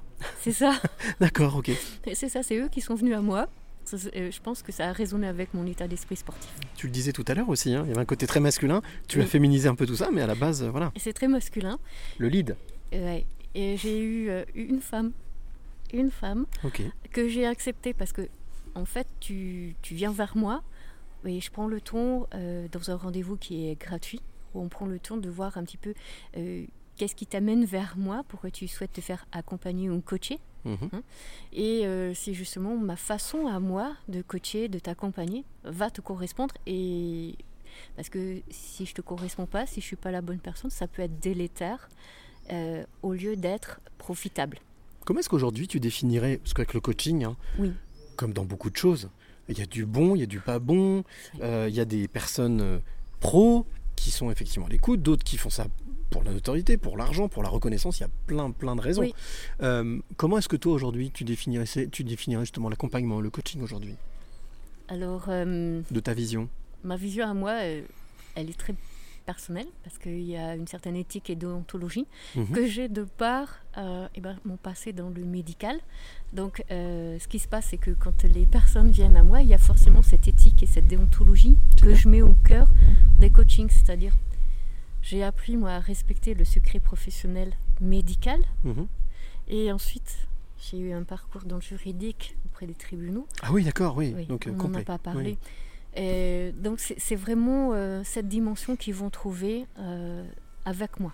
Il y aura vraiment cette confidentialité, ce respect. Quand je fais des témoignages clients, je délivre jamais le nom de la personne, je dis jamais de qui je parle. Mhm. Je prends un exemple, je, me trans, je, je dis on va l'appeler euh, Michel. Gabriel. je vais dire Michel, voilà. voilà. Et je ne livre jamais qui précisément. J'impose jamais non plus que les personnes témoignent si elles sont pas ok avec ça. Mhm. Je respecte toujours leur intimité parce que chacun est libre de venir ou pas se faire coacher et accompagner et de le garder privé. Moi, cette histoire de balancer sa vie privée et de dire tout ce Mhm. que l'on fait, je suis pas d'accord avec ça. Est-ce que ça veut dire que ton éthique et ta déontologie va jusqu'aussi euh, jusqu'au respect de euh, c'est vous qui choisissez, c'est vous qui faites le travail, moi je suis là, je vous accompagne, je vous donne des clés, mais c'est vous qui détenez la possibilité de. Alors, justement, pour répondre à ta question, Mhm, mhm. et que ce soit bien clair pour euh, les personnes qui nous écoutent, euh, comme je t'ai dit, je prends 45 minutes d'un entretien qui est euh, sans engagement, qui est gratuit, Mhm. pour voir où en est la personne, qu'est-ce qu'elle vient chercher avec moi, et savoir si ma façon de coacher va correspondre. Parce que, vous l'avez bien compris, il y a 25 ans de sport, donc il y a un état d'esprit très sportif. Mhm. Et parmi l'état d'esprit sportif, il y a au- aussi un, un côté mindset un peu particulier. Compétition, dépassement, enfin repousser les limites. Voilà, moi, moi je sais ce que c'est y aller avec la survie. Je fais le job, je me pose pas de questions en sport et basta. Donc il y a ce côté quand j'identifie un potentiel. D'accord. J'entends que la personne, elle est prête à le faire, même si elle ne le dit pas, je vais l'amener à son potentiel. Ok, d'accord. Donc ça veut dire qu'à un moment donné, dans l'accompagnement, coaching, la personne va être inconfortable Mhm. parce que Mhm. sort déposer les croyances parasitantes, rééquilibrer ses émotions et son système nerveux, parfois c'est inconfortable. Et les personnes que, que j'accepte d'accompagner, c'est pour les amener à la meilleure version de qui elles Mm, sont. mm. C'est pas pour leur apprendre à être mieux dans leur mal-être. Parce que ça, Mhm. je l'ai vu en psychiatrie. Je Mhm. trouve que c'est dégueulasse. Donc, je vais pas entretenir les gens dans leur mal-être. Mhm. Je vais les amener à sortir de ça. Mais ce que je veux dire par là, la question que je me posais, c'est forcément, c'est eux qui font le boulot. Toi, tu, toi tu, les, tu les amènes, tu leur donnes les outils, mais en aucun cas, comme des fois je peux l'entendre, hein, je, vais, je vais être honnête, hein, Mhm. certains coachs qui disent grâce à moi, tout va bien Non. aller, ou vous allez payer tant, vous allez être heureux. Euh, Non, des fois, c'est un peu bullshit quand même. Exactement, c'est totalement mensonger parce que moi j'apporte des, des moyens, des outils, pas des résultats. Si la personne ne veut pas faire le job, Mm. elle va pas bouger. C'est sa responsabilité. Moi je suis engagée à lui ouvrir le chemin, Mhm. à lui donner les clés, les outils dont elle va avoir besoin. Je suis là aussi pour faire ses programmations et déprogrammations D'accord pour lui apprendre, Mhm. pour le faire. Il y a des choses, il y a des séances de, de guidance où on va calmer le système nerveux. Bon, c'est moi qui fais. Mhm. Il n'empêche que si la personne n'entretient pas avec les outils que je lui donne, Bien sûr. elles ont beaucoup d'audio. De... Il y a quand même cinq programmes qui sont offerts en plus de mon accompagnement Mhm. euh, en, en ligne avec des outils d'exercice et euh, des audios. Je donne énormément de méditation, de guidance Audio. audio pour justement avoir ce plus en dehors de l'accompagnement qu'on fait une fois par semaine. C'est intéressant ça, pourquoi audio? Pourquoi le choix de l'audio? C'est un, a- un choix délibéré ou? Non, alors, euh, si tu veux, dans mon accompagnement, il y a deux accompagnements que je Mhm. propose en individuel. Je fais que de l'individuel pour l'instant. J'avais proposé un groupe et euh, ça n'a pas répondu. Donc, euh, c'est ok aussi. J'ai tenté, c'était une expérience. Et dans cet accompagnement en individuel, la personne qui vient avec moi pendant cinq mois, on va faire justement cette déprogrammation et reprogrammation Mhm. totale et complète sur toutes ces croyances parasites, limitantes, tous ces freins. Et là, je leur ai fait, euh, quand j'ai vu que les coachés, ça passe très vite et qu'il y avait énormément de choses à faire, je me suis dit, il faut absolument que tu, tu leur donnes du plus pour qu'ils puissent avoir, en dehors du, de l'accompagnement avec moi, d'autres pairs, les enseignements, parce qu'il y a des choses, j'ai pas le temps. Mais tu aurais pu choisir la vidéo. pour Mais il y a les deux. Ah, il y a les deux, d'accord. Il y a euh, des audio. contenus vidéo et il y a des contenus audio. Parce que l- ces accompagnements, ces programmes en ligne, tu peux les acheter à l'un- à l'unité. D'accord. Moi, je les offre aux personnes qui joignent un one-one avec moi. Ok. Mais tu peux les acheter. Donc, en fait, chacun, c'est euh, un peut choisir. programme Mhm. avec une thématique. On va travailler que cette thématique-là. Donc, ancien sportif, je travaille toujours le corps, l'affectif, Mhm. les émotions, Mhm. le mental, Mhm. et puis de plus en plus cet alignement avec l'âme, donc à revenir au moment présent, à s'aligner avec son soi véritable et profond, aller découvrir cette puissance qui est en nous. Bien sûr. Donc ça, je le propose aussi dans cette guérison des blessures de l'âme. Qu'est-ce que ça t'apporte à toi au quotidien de non pas de soigner ses blessures, mais d'accompagner la personne à soigner elle-même ses blessures? Bah, c'est là où je suis à ma place. Pour euh, la première fois de ma vie, je suis plus l'éléphant dans le magasin de porcelaine. Quand j'étais dans le sport, j'étais à ma place. Et ensuite, j'étais l'éléphant dans le magasin de porcelaine. Mais au final, le sport, c'était un apprentissage. Oui. C'était pas l'aboutissement complet. Non. Quand tu parles aussi dans le, avec les, les personnes en handicap, personnes euh, euh, euh, justement, euh, et que cet accompagnement, en fait, c'était à chaque fois des stages, des, des étapes. préparations, Ouais, bien sûr. préparation. Oui. Moi, c'est c'est qui je suis. Là, je livre qui je suis dans mes accompagnements. Mhm.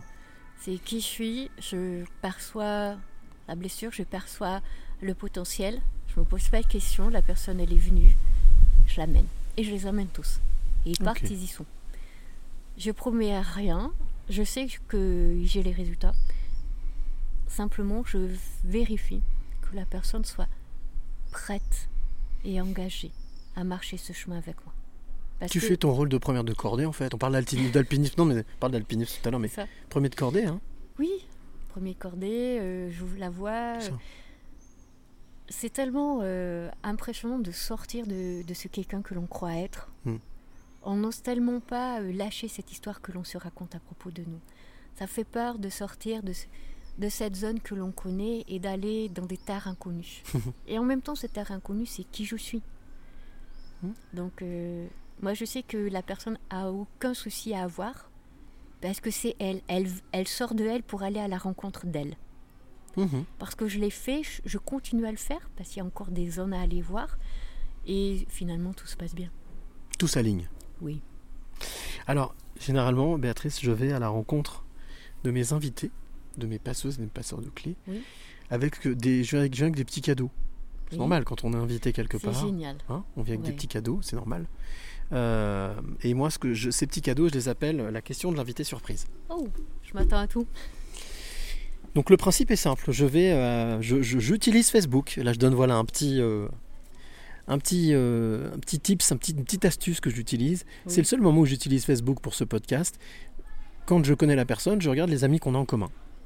Oui. Voilà. Et donc je leur propose, je leur dis, ou les amis qu'on n'a pas en commun, mais qui sont actifs sur la page de mon, de mon invité. Et, et je leur dis, voilà, est-ce que vous avez envie de, de poser une question à mon invité? Donc là, c'est ce que j'ai fait pour toi, comme Oui. pour tous les autres invités. Et donc, je suis venu avec deux questions. Donc deux surprises, deux questions de l'invité surprise, deux cadeaux. La tradition veut que je pose toujours cette question sous la direction de cette cloche qui vient de sonner. Première question, est-ce que tu es d'accord pour écouter ces deux Oui. questions d'invité surprise? Et deuxièmement, est-ce que tu es d'accord pour y répondre si tu peux y répondre? Alors si je peux y répondre? Ouais. Ok. Ok, très bien. On y va pour la première question? Mhm. avec un petit jeu qui est peut-être d'essayer de reconnaître Qui qui est qui si jamais tu connais la personne, bien entendu, parce que peut-être quelqu'un que tu ne connais pas. Peut-être pas. On y va? Oui. Première C'est parti. Bonjour Béatrice, j'aimerais savoir quelle blessure de l'âme a le plus impacté ta vie par le passé et qu'est-ce qui t'a permis d'en prendre conscience? Voilà, elle s'appelle Julie. Julie Sabat, c'est quelqu'un qui te suit, que je, je suis aussi, Oui.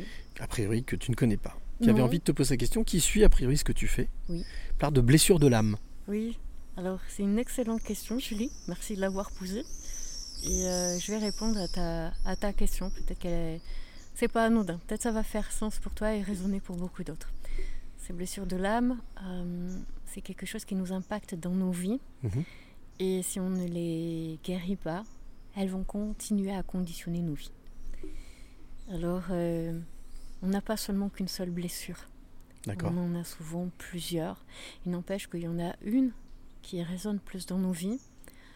Alors, euh, moi, je dirais c'est à la fois la blessure de d'abandon et de rejet. Et c'est tout simple. J'accepte de partager. C'est ça s'est passé. J'avais entre 8 et 10 ans, je crois. Donc tu avais recouvré la mémoire, là c'était après Oui, 7 ans. Oui, c'est le décès de mon papa. D'accord. Mon papa est parti d'une manière très brutale et je devais avoir tout juste 9-10 ans. Et euh, j'ai pas compris sur quoi ce qui se passait. Et pour moi, ça a été euh, comme un- une trahison. J'avais pas le droit d'être aimée, pas le droit d'avoir mon papa.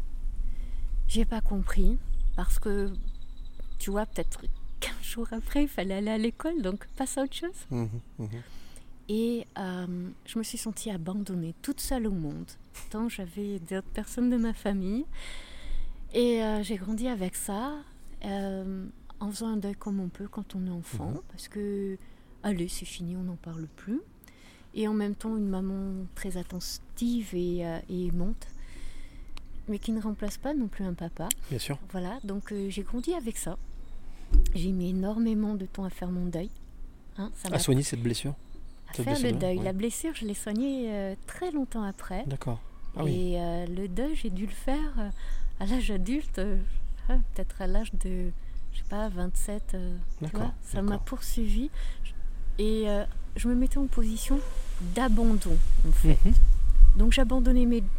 Je faisais en sorte dans ma vie que je vive cet abandon d'une manière inconsciente. Maintenant que j'ai guéri cette blessure et Mhm. que j'ai toute l'analyse et le recul, cette blessure faisait que j'avais des jobs, je les perdais. J'avais des compagnons, je les perdais. Mhm. Et je me sentais rejetée.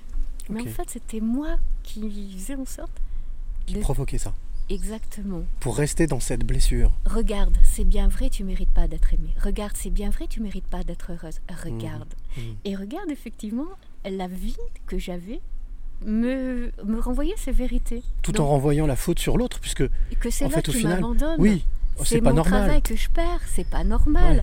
Oui, mais c'est moi qui faisais en sorte d'être dans Ouais. des jobs qui étaient euh, jamais durables. C'est moi qui Mm. faisais en sorte de faire exploser le couple. C'est moi qui faisais en sorte Mhm. pour venir valider que j'étais pas digne d'être aimée, que j'étais pas digne d'être heureuse, parce qu'on m'avait abandonnée et rejetée. D'accord. Et euh, ça a conditionné mon, mes pensées, ça a conditionné mes émotions. Donc du coup, à ton action, donc ce que tu vivais. Exactement. Mhm, mhm. Et 2008, et ben 2008, je peux vous dire que cette blessure-là, elle a été euh, explosée, D'accord, ravagé. Au revoir. ravagée. Voilà, j'espère avoir répondu Ah bah oui. à ta question. Plus, oui, je pense que tu as bien répondu à la question, parler de la blessure de l'âme, et Ouais. tu as répondu à cette question de manière relativement Donc- euh, complète. Une blessure vécue à l'âge de 9 ans a impacté ma vie jusqu'à tard. Moi, je vais rajouter une petite question subsidiaire si tu es d'accord. Est-ce qu'on peut dire qu'on peut guérir de toutes les blessures? Alors, Est-ce que euh, toute blessure est surmontable? Je pense qu'il y a un degré de résilience qui est en chacun, qui Mhm. est à aller chercher. Il y a des blessures euh, qui sont à mettre avec des pardons et il y a des pardons que nous tout seuls on ne peut pas donner. Quand euh, moi j'ai vécu des agressions et ces pardons, c'est pas moi toute seule qui ai pu les faire. On a besoin de recevoir ce pardon de ce divin et qui nous accompagne. Et les blessures, elles peuvent être guéries aussi avec ça. Après, il y a des blessures que l'on vit à cause de blessures étant enfant qui laissent des marques indélébiles. Et, et je pense que c'est à chacun, à un moment donné, de s'autoriser Mhm. à aller les soigner, ces blessures-là. Qu'est-ce que tu penses de la justice réparatrice? Je ne sais pas si tu connais ce système qui est en Pas France depuis vraiment. 2014, Non. qui consiste en fait, euh, là pareil aussi, c'est que de l'associatif, ce sont des bénévoles qui font se rencontrer des personnes qui ont été agressées, qui ont été violées, qui ont, été, qui ont subi donc un, un- un- Un SPT. voilà, donc un, un traumatisme, et qui les emmènent à la rencontre, ça peut être en système pénitentiaire ou autre, de personnes, pas, pas de leur agresseur, hein, mais de personnes qui ont fait le, le même type d'agression, pour en fait se faire rencontrer, pour que chacun comprenne l'autre. Oui. Et donc, c'est pour ça que ça m'a fait penser à ça, quand tu parlais de la notion de pardon, on ne peut pas le faire tout seul. Ouais, alors. Il faut être euh, prêt, hein. il faut être prêt aussi. Hein. Mais- Oui, euh, alors, j'ai vécu un SPT. D'accord. Euh, par rapport à, à ce que tu viens de dire, euh, j'aurais pas pu entrer dans ce processus de, de justice, euh, comme tu viens de le dire, ça aurait été beaucoup trop violent pour moi. D'accord. Euh, il y a beaucoup de pratiques qui visent à amener des guérisons en te remettant dans le, dans le trauma. Mhm. Et je trouve que c'est très violent et dommageable pour la personne. On a besoin avant tout de revenir à de l'amour, à de la douceur, avant, à nous, avant de pouvoir à nouveau être ouais. confronté à son trauma. Et j'ai pu sortir du trauma que j'ai vécu en 2008 parce que j'avais mis avant la douceur, Mhm. que j'y avais mis un amour, que j'y Mhm. avais posé des pardons, que j'ai été entrée dans ces démarches-là de guérison intérieure, pour ensuite pouvoir aller guérir cette blessure de mon intime. Mhm. D'accord, ok, très bien. Ça fait penser aussi à un film que je conseille qui s'appelle Je, je- Je n'oublierai jamais vos visages. Qui est justement, jamais. je, voilà, je n'oublie pas, je n'oublierai jamais vos visages, qui est l'une des phrases gimmicks de ce film où c'est justement l'un- l'une des personnes qui est enfermée, qui est en prison, l'un des prisonniers, qui dit ça aux personnes qui sont là pour dire bah merci parce que moi j'ai fait cette action là, mais maintenant je comprends ce que vous vivez, Oui. ce que les gens que j'ai agressés ont vécu, vivent, et donc moi vous, comprenez aussi ce que moi je vis, pourquoi j'agresse. Donc c'est c'est intéressant parce qu'effectivement il y a, il y a plusieurs, euh, plusieurs options, plusieurs manières, Bien sûr. mais en tout cas c'est possible, on peut y arriver. Oui, on peut. Laissez jamais euh, vos peurs avoir euh, raison de votre bonheur. Mhm. Parce que les terreurs sont tellement importantes quand on vit certains traumas que on croit plus qu'on est digne d'être aimé, on croit Mhm. plus qu'on est digne d'être en sécurité. On l'est, c'est possible. Je vous le garantis, si j'en suis sortie, c'est que c'est vrai. Tu l'as vécu bien Je sûr. l'ai vécu, il y a du chemin, bien sûr. Il y a des douleurs, il y a des pleurs, il y a des cris, bien sûr. Sauf que vous voulez donner raison à qui? À la blessure et à votre bourreau? Mhm. ou à votre bonheur? Voilà. À partir de là, eh bien, on, on pose les pas de guérison qui font sens pour vous. Et pour moi, les pas de guérison, c'est pas être confronté à une autre violence, Mhm. c'est être confronté à de la douceur. Parce que quand on a été confronté à de la violence, l'amour fait peur. Ah oui, Tu bien comprends? sûr. Et on peut qu'y aller que pas à pas. Inverse de violence, douceur, Oui. et l'amour c'est au milieu. Il faut trouver l'équilibre au milieu. L'amour vient avec la douceur. Mhm. Sauf que euh, c'est ça dans la blessure de l'âme en fait. Le truc c'est que quand l'âme a été blessée, elle se sent tellement salie, Mhm. elle se sent tellement pas digne de recevoir l'amour de son créateur qu'elle n'ose plus se connecter et se laisser regarder par son créateur. Et quand son créateur, qui est le divin, regarde cette âme, l'âme elle se sent moche, salie, et c'est comme si elle recevait à la hauteur une Mhm. brûlure. Exactement. Et ce divin qui l'aime tellement, il va lui donner, tu vois, des petits coups d'arrosoir. De des spray. petits coups Comme quand il fait chaud, tac, tac, tac, voilà. C'est ça. Un petit peu d'eau. Et en recevant ces petits coups de spray de, de douceur, de, de main tendue, de, de paroles agréables, d'écoute, eh bien cet homme à nouveau, ça sera plus l'enfant, l'animal écorché. Je comprends. Progressivement, l'écorchure va être guérie. Et progressivement, on peut y mettre un peu plus de douceur. Et sur ces douceurs, on va commencer à pouvoir y mettre de la tendresse. Mhm. On va pouvoir y mettre de la bienveillance. Et progressivement, on va y mettre de l'amour. Si tu y mets de l'amour d'un coup, ça va être trop violent pour Mhm. une âme qui est blessée. Ce sera trop beau pour être vrai. Non, c'est trop, c'est trop violent. Trop violent. C'est même pas beau, c'est j'ai trop peur de cet amour. D'accord, ok, c'est me- carrément de la violence. Oui, ok, ok. je me sens tellement pas digne que si on me le donne, pas, je ne mérite pas, on va me l'enlever. Donc, euh, Un vrai travail oui, sur soi. c'est un vrai travail sur soi et c'est un vrai travail de trouver la personne qui va être à même Hmm. de vous accompagner. Bien. Parce que on fait pas rien avec vos blessures Mhm. et votre chemin à vous, votre rythme à vous, c'est pas le mien. Moi, le mien, je suis allée avec mon rythme sportif. Avec ton mental, avec euh, tes habitudes, avec voilà, ouais, ça, ouais. Et à un moment donné, il y a eu la douceur, et quand la douceur elle est venue, j'ai rien compris. Eh oui. J'étais pas habituée à cette sauce pour moi. Non, Donc- on s'y fait. oui, bien sûr. on s'y fait. Allez, j'ai un deuxième cadeau, deuxième euh, question d'invité surprise. On écoute Vas-y. Allez, c'est parti. Bonjour euh, Béatrice. Euh, tu parles beaucoup de s'aimer soi, de devenir le leader de, de sa vie, de confiance en soi, de prendre sa vie en main. Euh, ne penses-tu pas que l'optimisme est un puissant, est une puissante émotion qui permet effectivement de prendre sa vie en main et de rega- regarder l'avenir avec confiance Voilà, merci beaucoup. Alors, question. Qui a posé ces questions? Ah Quelqu'un que tu dois connaître de nom, je pense. On parle d'optimisme. Oui. On va dire que c'est le spécialiste de l'optimisme. C'est Monsieur Optimisme. Jean-Philippe Ackermann. Le nom te dit rien Non, ça me dit rien. Bon, bah, voilà, donc c'est le, monsieur optimisme de France qui euh, notamment euh, s'est occupé pendant euh, très longtemps et aujourd'hui encore tout gravite autour justement de tout ce qui est conférencier, coach. tire à voir, tire à jeter un petit coup d'œil. Voilà, c'est quelqu'un en tout cas qui, qui a regardé un petit peu ce que tu faisais Oui. et qui avait envie de te demander voilà, est-ce que d'après toi, le fait de s'aimer, le fait de voilà, de s'accepter, le fait de prendre soin de soi, est-ce que l'optimisme c'est pas un bel outil? Alors, c'est une excellente question. Tout dépend ce qu'on met derrière optimisme. D'accord. Parce que c'est aussi très important. Est-ce que c'est de la pensée positive à outrance? Mhm. Est-ce que c'est. euh, euh, voilà, rester là-dedans? Ou est-ce que c'est aussi cette autre dimension de choisir de poser son focus uniquement sur la recherche des solutions? Ok. Donc par rapport à ça, euh, je Toi, vais tu- répondre à- par rapport Avec à qui vision, je suis, avec sûr. ma vision à moi. Parce que l'optimisme à outrance de la pensée positive, je n'y crois pas. Ok. Donc la méthode Coué, c'est-à-dire plus on pense, plus ça se. Ok. parce qu'il y a des schémas de fonctionnement, tu as besoin d'aller les déprogrammer, les reprogrammer. Mhm. Euh, et la pensée positive en, en elle seule ne va pas suffire. Ok. Par contre, être dans une recherche solution, solution, solution, prochaine action, solution, ouais, ça j'y crois. Ok. Euh, S'aimer soi, pour répondre à la question, c'est déjà aller découvrir que je ne suis pas ce soi, ce quelqu'un auquel je crois, qui est une construction du moi, ce que l'on appelle l'ego, l'identité préfabriquée. Et c'est l'histoire que je me répète à longueur de journée me concernant, et je crois que je suis ce quelqu'un-là.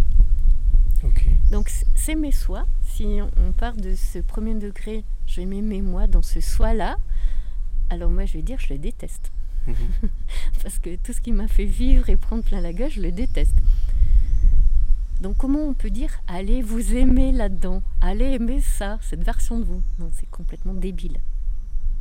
Et si tu n'entres pas dans une prise de conscience, dans un discernement que tu es autre que ce quelqu'un que tu crois être, que tu, qu'on a dit que tu étais, Mhm. euh, qu'on a dit que tu devais croire, que les expériences de ta vie t'ont prouvé. Si je m'étais arrêtée à mes expériences, j'aurais vraiment cru que j'étais euh, abandonnée, rejetée. Tu comprends? Mhm, mhm. Donc c'est aimer cette version-là de soi, non. C'est débile d'aller forcer quelqu'un à, à aimer ça. D'accord.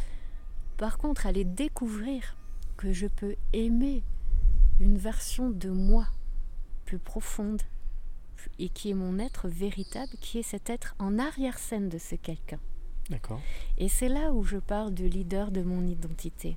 Le leadership, c'est celui qui est responsable à 100% des pensées, des émotions et des comportements qu'il va poser. Mhm. Et entrer dans cette responsabilité demande d'entrer dans une humilité, une maturité déjà de prendre conscience de c'est quoi les pensées qui, qui, qui me font poser mes comportements. Tout à l'heure, on parlait de hacker son cerveau, c'est totalement ça. C'est pirater son, son mental. Ces comportements que l'on pose, mais qui vous a obligé de les poser? Qui vous a obligé de vous emporter parce qu'on a fait un refus de priorité? Mhm. Qui Quoi? Ah oui, mais j'ai une pensée, j'ai une émotion. C'est Oui. pas l'autre, c'est soi. C'est bien toi qui Mhm. t'es énervé. Oui, pourquoi tu t'es énervé? L'autre, il t'a fait de la grippe. C'est pas un jeu. C'est justificatif et ses excuses pour se dédouaner. Là, on a laissé son autorité, on a laissé son pouvoir à l'extérieur. C'est la, la réaction. C'est la réaction. On s'est laissé aller à la réaction de ce qui nous a motivé, de cette action qui nous a été donnée de faire. Exactement. Et là, on est totalement soumis, esclave de nos pensées, de nos émotions et de nos comportements. 95% de la population est dans cet état-là. Inconsciemment, on pose des comportements. On croit que c'est, oui, je crois que c'est vraiment moi qui est, euh, qui vit cette blessure de rejet. Oui, parce que moi, les gens ils me rejettent. Oui, Mhm. mais si tu poses que les gens ils te rejettent, c'est peut-être parce que tu as une blessure. Cette blessure-là, elle pose des, des pensées, un Mhm. état émotionnel. Mhm. Quand on est dans une blessure de rejet, d'abandon, etc., on est dans des émotions que l'on dit basses. On ne peut pas entrer dans je trouve une solution. On ne peut pas entrer dans cette pensée Un peu plus élevé. exactement. Et à partir de là, on va commencer à avoir une vibration qui va s'élever, qui va permettre justement d'avoir des pensées qui vont être plus des pensées constructives, plus porteuses pour nous amener vers notre bonheur, vers nos rêves, vers ce que l'on voudrait vraiment vivre. Est-ce que l'alimentation de l'intention est importante alors? Parce que on dit toujours qu'il y a une intention derrière l'action. Quelle est l'intention? intention. De comprendre quelle est l'intention. Quelle est notre intention profonde? Tu parlais d'intention. c'est quelle est cette intention qui m'anime? Est-ce que je suis animée de cette intention de mon ego, Hmm? de ce quelqu'un qui a été blessé, qui veut réparation? Ou est-ce que je suis animée de cette intention D'amour de... de Hmm? mon être véritable, de cette arrière-personne en arrière-scène Mhm. de ce quelqu'un? Le souffleur. Et est-ce que c'est aussi une intention qui me vient de l'esprit? Et là, Mhm. c'est différent. Et elles ont pas du tout les mêmes résultats dans nos vies Mhm. pour les discerner. Donc, entrer dans ce leadership, c'est entrer dans. J'aime bien cette image de je suis le roi à la tête de mon armée, je le disais souvent. Le roi, c'est toi, c'est ton être véritable. Et ton armée, tu as trois généraux ton mental, Mhm. ton corps Mhm. et tes affections. Génial. Et toi, tu es parti en voyage. On parlait de voyage. Le roi, à la tête de son armée, depuis sa naissance, est parti en voyage. Et il a laissé à la débandade son royaume, donc ton être, de qui tu es, à la gouvernance de ces trois généraux. Le mental, le corps et l'affect. Et en l'absence du leader, ils ont fait leur petit, leur petit grand sachem, ils ont fait euh, leur caprice, et c'est parti en vrille, c'est parti à la débandade. Des fois, c'est ton corps qui va imposer les comportements, des fois, c'est tes émotions, Mhm. des fois, c'est tes pensées, et c'est la zizanie dans ton propre royaume. Et puis un jour, tu te prends plein de murs dans ta vie, et c'est là que le roi il revient. D'accord. Et à ce moment-là, c'est là où tu reprends le pouvoir sur tes pensées, tes émotions, tes comportements. Et C'est une belle image, en tous Là, c'est s'aimer. Là, on entre dans le s'aimer. On entre dans l'optimisme, dans la ferme conviction de cette foi-là que oui, c'est vraiment vrai. Ça, là, c'est en mon pouvoir. Mhm. C'est pas au pouvoir de Cyril de me dire aujourd'hui, Béatrice, tu vas te sentir angoissée, stressée, heureuse. Non, si moi je le décide, c'est moi qui fais ce que j'ai envie de ressentir. Mhm. Et donc, il peut aussi faire au meilleur pour toi. Bien sûr. Mhm. Ou au pire pour moi. Ou au pire pour toi, bien entendu. Et ça, c'est un autre pouvoir. C'est un choix. Le libre arbitre. Oui. Ce fameux libre arbitre. Ouais. Euh, j'ai un petit questionnaire oui. que j'aime bien poser à mes invités pour en savoir un petit peu plus. T'es oui non?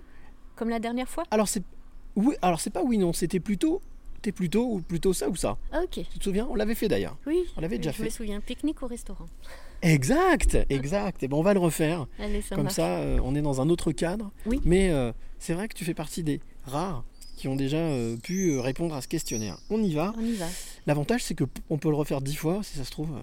ça peut changer en fonction de comment on évolue. Exactement. Tu es plutôt café ou thé? Thé. Plutôt sucré ou salé? Eh ben. Les deux Non, parce Non. que euh, vu que j'ai une dysbiose, je suis limitée en sucre. Ah oui, donc. Bah, à la base, j'étais sucrée. Ok. Mais aujourd'hui, plutôt salé. Ben m- non. Non, même pas. Non, je suis pas attirée par le sel. Plutôt matin ou soir? Matin. Matin. Très tôt. Pour profiter de la journée, c'est ça? Ouais. Ouais. Ouais. Habitu- c'est habitude de sportif, ça aussi. Oui, c'est ça. Plutôt bonjour ou au revoir? Bonjour. Plutôt famille ou amis? Famille. Plutôt s'il te plaît ou merci? Merci. Plutôt mental ou cœur Cœur. Plutôt mélancolie ou bonheur Bonheur. Plutôt ciné ou canapé Canapé. Plutôt restaurant ou pique-nique Là voilà. Pique-nique. Plutôt amour ou amitié Amour. Plutôt ombre ou lumière Hmm, Euh, C'est une grosse question parce que euh, Je sais bien. lumière et ombre, elles sont toutes les deux ensemble. Faire de notre ombre une lumière. Lumière. Lumière Et dernière question, je suis plutôt cadenas ou clé? Clé. Eh bien, écoute, ça tombe bien, Béatrice. C'est ce que je suis venu ici chercher au Puy-en-Velay, au pied de cette fameuse cathédrale, dans ce petit écrin de verdure. Oui. Euh, cette question que je pose, qui est devenue donc une, une gimmick de ce podcast, est-ce que je suis venu chercher ces fameuses trois clés? Alors, je vais te poser la question solennellement. Béatrice, quelles sont les trois clés que tu, aimais de- tu aimerais donner ou transmettre à celle ou celui qui t'écoute maintenant? Alors, la première clé, hum, arrêtez d'écouter euh, vos émotions, arrêtez d'écouter vos pensées, arrêtez de croire cette histoire que vous vous racontez à propos de vous. Elle vous mène en bateau depuis votre naissance. Mhm. Ça, c'est super important de le découvrir. Soyez bienveillant avec vous-même. Parce que euh, moi, pendant très longtemps, en tant que sportif, j'y suis allée euh, avec l'exigence, à la rage, dans la douleur. Et euh, soyez bienveillant. C'est toujours OK ce qui vous est arrivé. C'est toujours un regard bienveillant de j'arrête de me juger, j'arrête de me condamner.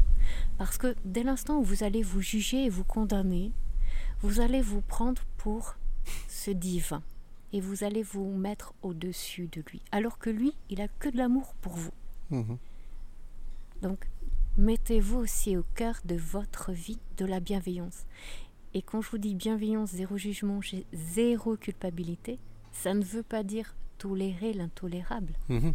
Ça veut dire justement Pardonner, mais ne pas excuser. On a le droit de ne pas excuser. Exactement. Apprenez à vous aimer. Apprenez à révéler le meilleur de vous. Donc là, c'est la première clé. Apprenez C'est à la- rêver. Deuxième clé. La deuxième La clé, deuxième clé. la bienveillance. La bienveillance. Donc l'amour de soi, la bienveillance. Oui. Et la troisième clé. Osez aller dans la terre inconnue de qui vous êtes. c'est l'aventurier là qui revient au galop. Voilà, oser. Oui, parce que souvent vous allez vous raccrocher à des excuses, vous allez vouloir rester où vous êtes, parce que ça fait tellement longtemps que vous avez investi dans ce quelqu'un que vous voulez pas lâcher. Si je lâche mon problème, qu'est-ce qui, qui je vais être? Si je vais découvrir qui je suis, qu'est-ce qui va se passer? Il va se passer que vous allez vous amuser, vous allez euh, rayonner, vous allez véritablement vibrer la joie, la sécurité intérieure et dans cette société que l'on vit, dans ce que l'on va tous vivre. Ce qui est important, c'est que vous puissiez le vivre en étant dans la sécurité intérieure. Et vous pourrez trouver cette sécurité intérieure uniquement si vous sortez de ce Hmm. quelqu'un que vous croyez être. oser poser le pas, de demander de l'aide. Et je vous garantis que vous allez trouver des bras qui vont vous aider à marcher le chemin pour aller à la rencontre de vous-même où vous allez trouver votre sécurité intérieure, quel que soit ce que l'on va être amené à vivre Mhm. dans ce qui s'en vient pour nous. On peut le vivre et on est appelé À le vivre. à le vivre dans la sécurité On intérieure. Si on le vit, c'est qu'on est apte de le vivre. Alors on va tous devoir le vivre.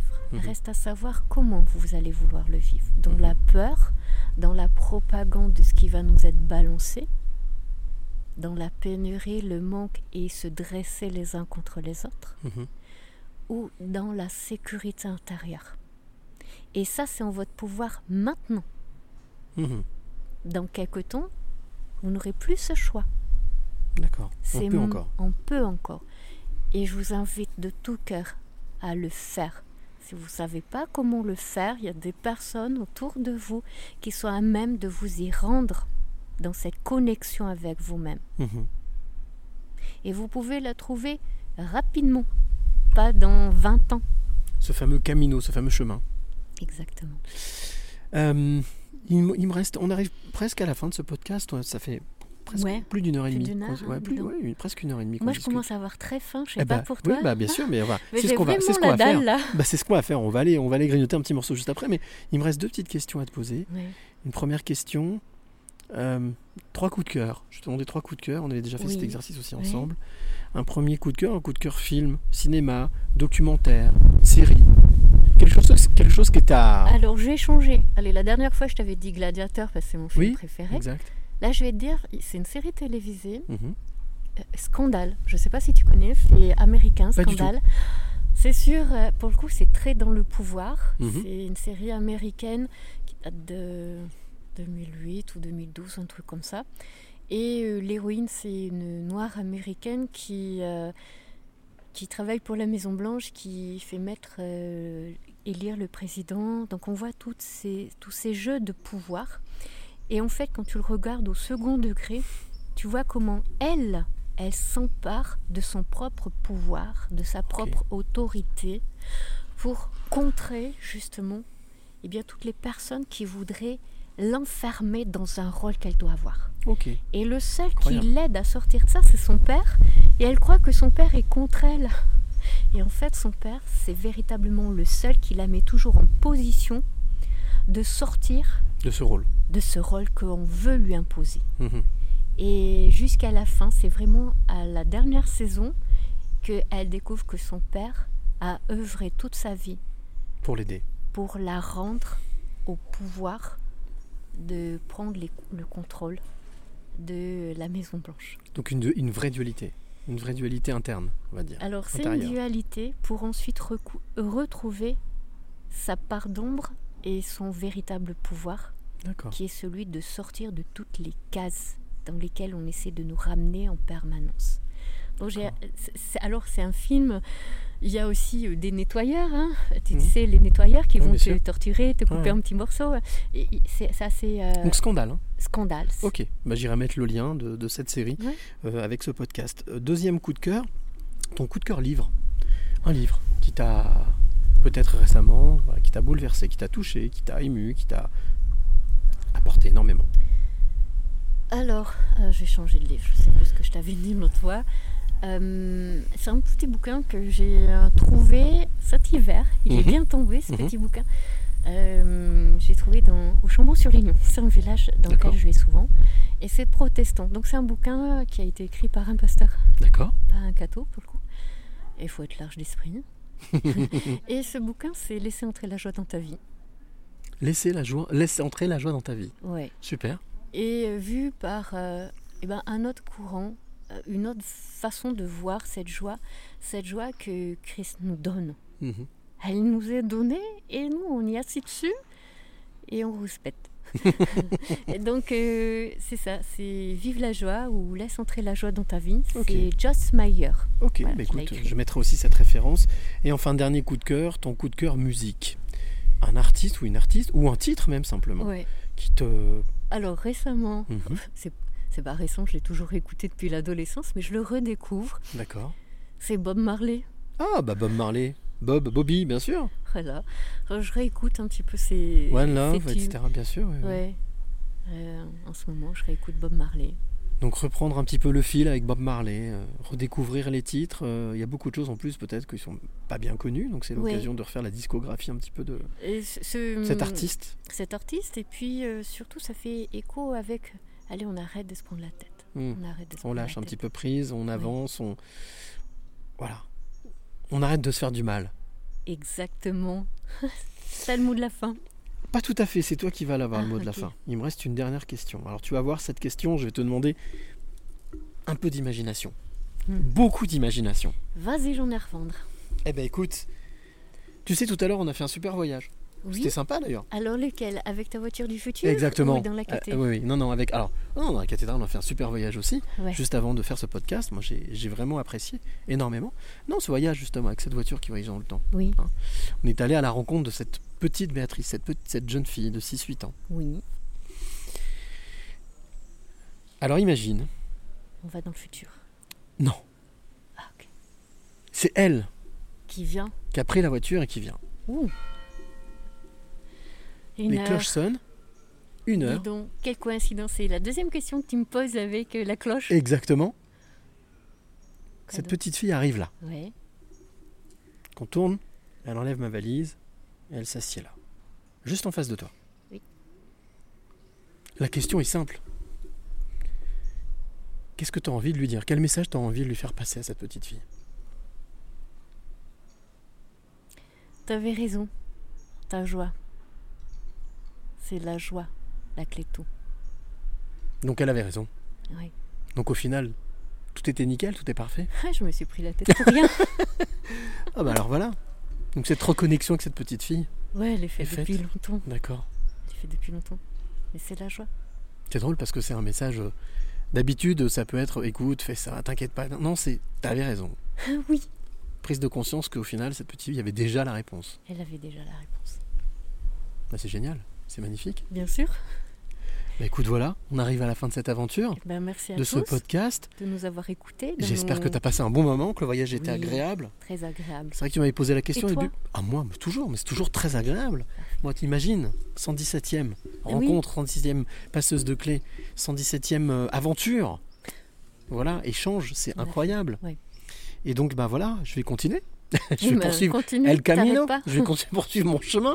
Et puis, bien entendu, merci encore de m'avoir accueilli ici, de m'avoir fait aussi découvrir hein, ce- cette magnifique cathédrale. Et puis maintenant, on va aller, on va aller manger quand même. hein. On va aller aller grailler un manger, petit hein. truc. hein. Bon, voilà. dalle, En tout cas, merci beaucoup pour, Merci euh, pour cette, euh, ce partage, ce franc-parler, et puis aussi d'avoir euh, joué le jeu, Oui, c'est important. ce jeu de de- de- transmettre. d'oser, de transmettre exactement tes clés, mais aussi de transmettre une partie de, de ce chemin qui permet aussi, qui permettra peut-être à toi qui, écoute, qui a écouté ce podcast, peut-être te dire ah mais là c'était moi, ah mais là je me ah mais c'était comme moi, voilà.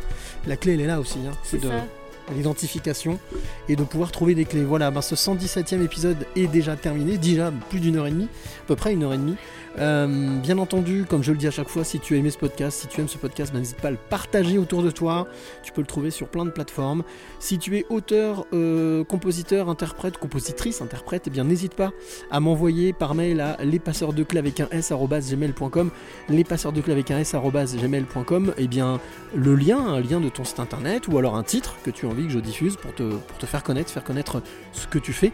Bien entendu, nous on se retrouve bien très très très très vite pour euh, un nouveau podcast, un nouvel épisode. Je vais encore euh, prendre euh, les chemins, voilà, avancer tout doucement, tout doucement. Et le Camino, bon, c'est pas vraiment Compostelle, je sais pas où je vais atterrir, mais en tout cas, on se retrouve bah, dans 15 jours, parce que c'est tous les, tous deuxième et quatrième dimanches de chaque mois. Donc on se retrouve très très vite pour un nouvel épisode. Mais comme j'ai pour habitude de dire, s'il te plaît l'ami, d'ici là, n'oublie pas de dire. Merci. Le plus beau mot du vocabulaire. Et chaque fois qu'on remercie la vie pour tous les trésors qu'elle nous donne, on attire des choses positives et on attire ce que l'on pense et ce que l'on aime.